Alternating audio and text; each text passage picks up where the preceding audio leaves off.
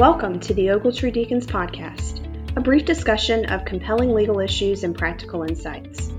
Please note that the information in this podcast is for informational purposes only and is not intended to be, nor should it be construed as legal advice. You can subscribe to this podcast on Apple Podcasts or through your favorite podcast service. Please consider rating and reviewing so that we may continue to provide the content that covers your needs. Please enjoy the program. Everyone is traveling for the summer, and most are worried about scheduling PTO or remembering to pack sunscreen. Non citizens who want to travel have a whole host of different, more pressing concerns. Thank you for joining us for the first in a two part series covering summer travel for non citizens. Today, we are covering COVID 19 related travel issues, obtaining a visa stamp abroad, automatic visa revalidation, and visa validity periods. This is Immigration and Summer Travel, Part 1 with Ogletree Deakins. I'm Christina Kelly, and I'm an associate at Ogletree Deakins' Boston office. Today, we are joined by Claudia Martorell, a shareholder out of our San Diego office.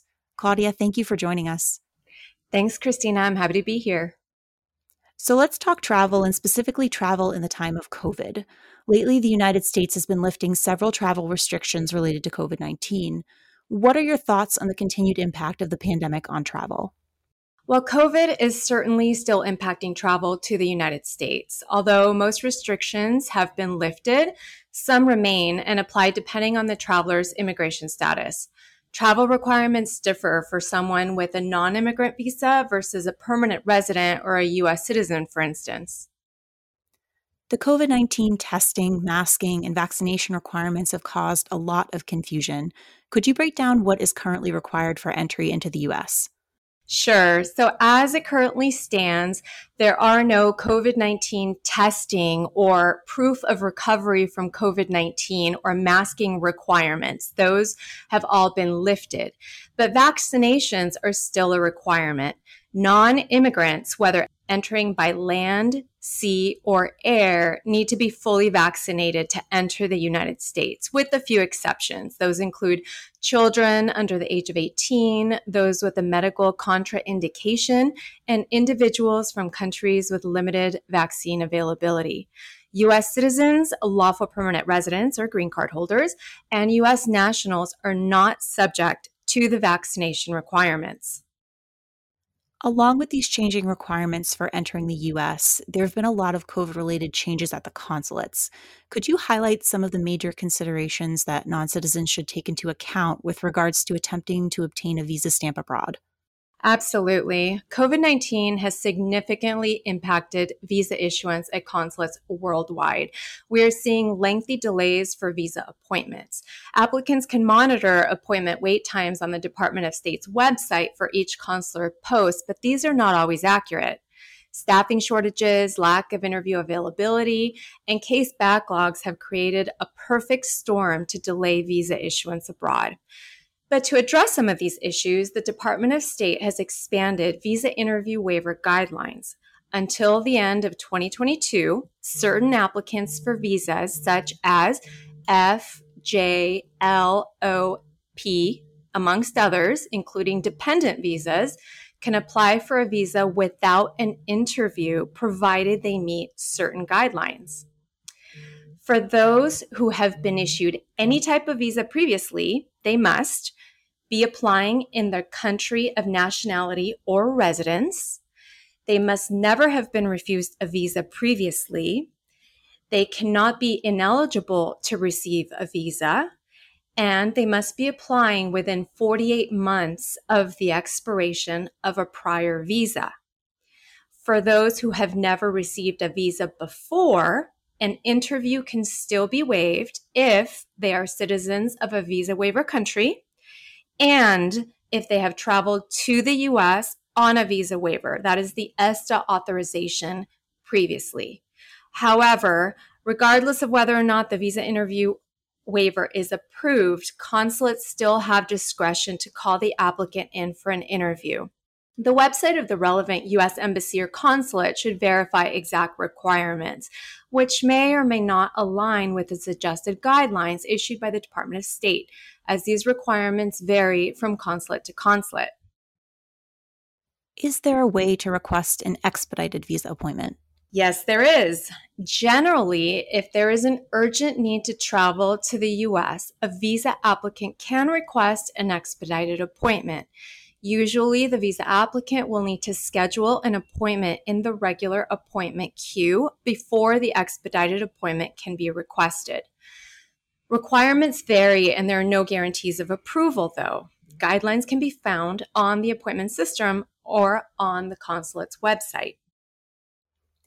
Given these delays at consulates, visa applicants often ask if they can apply for a visa at a foreign consulate not in their home country, oftentimes in Canada or Mexico, to speed up the visa issuance process. Could you lay out some of the potential roadblocks with obtaining a visa as a third country national?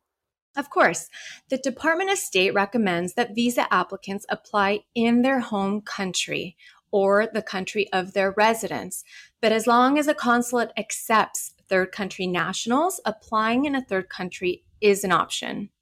So, a third country national is someone who is not lawfully living in that third country. Pre pandemic, traveling to Canada or traveling to Mexico for visa stamping was a common practice. But currently, because of COVID, the policy in Mexico, for instance, as listed on the embassy's website, is that Mexico is not accepting routine third country national visa applications. Again, this varies country by country. Information on third country national processing should be listed on each individual consulate's website. That said, individuals should consider the following when thinking of applying in a country other than their home country. First, there's no way to confirm appointment availability in advance until a visa applicant has completed the DS 160 visa application form for that country. They pay the application fee and then tries to schedule. There is some guidance on the on the consulate's website as far as when the next available visa appointment might be available but there's no way to truly confirm until somebody tries to schedule their appointment. Also, does the applicant have the ability to travel to the third country for an interview, or is a separate visa required? And what if the visa is denied? The applicant would probably need to go back to their home country. What about if the visa is delayed? Do they have the ability to stay in that country should there be delays in visa issuance? Has the applicant ever been out of status? Generally, this would require that the visa application be made in their home country. Also, the consulate can prioritize citizens of that country or residents of that country over third country nationals, giving only certain slots to third country nationals, thus potentially increasing appointment wait times. I want to move to automatic visa revalidation since it is often the next workaround that many people turn to in order to avoid the visa stamping process. Is it really the magic bullet that people hope it is? Somewhat. Automatic visa revalidation allows for travel with an expired visa or a visa in a different category than the person's current status. The requirements for automatic visa revalidation are that the traveler be traveling only to Canada or Mexico, or if they are in F or J status, they may travel to an adjacent island, but not to Cuba. The travel must be for 30 days or less.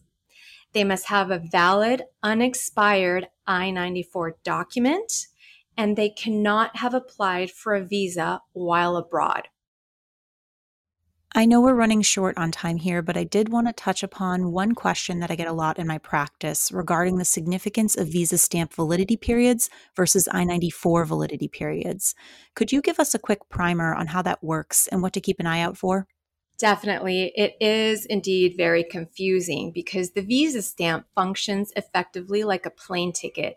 The non immigrant needs that valid visa stamp in order to enter the US. It is only a travel document that only needs to be valid on the day of admission to the US, except, of course, if traveling under automatic visa revalidation, as just discussed. The I 94 document, on the other hand, is what controls the category and authorized stay in the United States. Therefore, while a visa stamp can expire after entry to the US, the I 94 needs to remain valid at all times. The I 94 can be issued in one of two ways on entry to the US by US Customs and Border Protection or CBP, and through U.S. Citizenship and Immigration Services, or USCIS, at the bottom of an I 797 approval notice. The exception is that the approval is for consular notification. In that case, the approval will not have the detachable I 94 at the bottom. The last issued I 94 is the one that controls the status. Therefore, it is important to download and check the I 94 from the CBP website after each admission to the US, even if the I 94 issued by USCIS on an approval notice is still valid. Travelers should confirm that the status listed is correct and that the expiration date is correct. The expiration date can be cut short due to an error. For instance, the officer may issue the validity of the I 94 until the visa expiration date, which is not correct, or they may limit the I 94 validity to the passport expiration date, which would be correct. Errors can be corrected, but being cut short because of a passport expiration cannot be corrected. Therefore, passport should be renewed well in advance to avoid this issue. Overstaying an I 94 can have very serious consequences. Thank you so much for going over all these issues with us. Hopefully, this helps our listeners to feel a little more knowledgeable and more comfortable taking their trips this summer. Of course, I hope this information was helpful. Join us next time for part two of our travel series, where we'll cover travel with an H 1B cap case, travel while in the green card process, emergency advance parole, and more. Until then, take care and be well.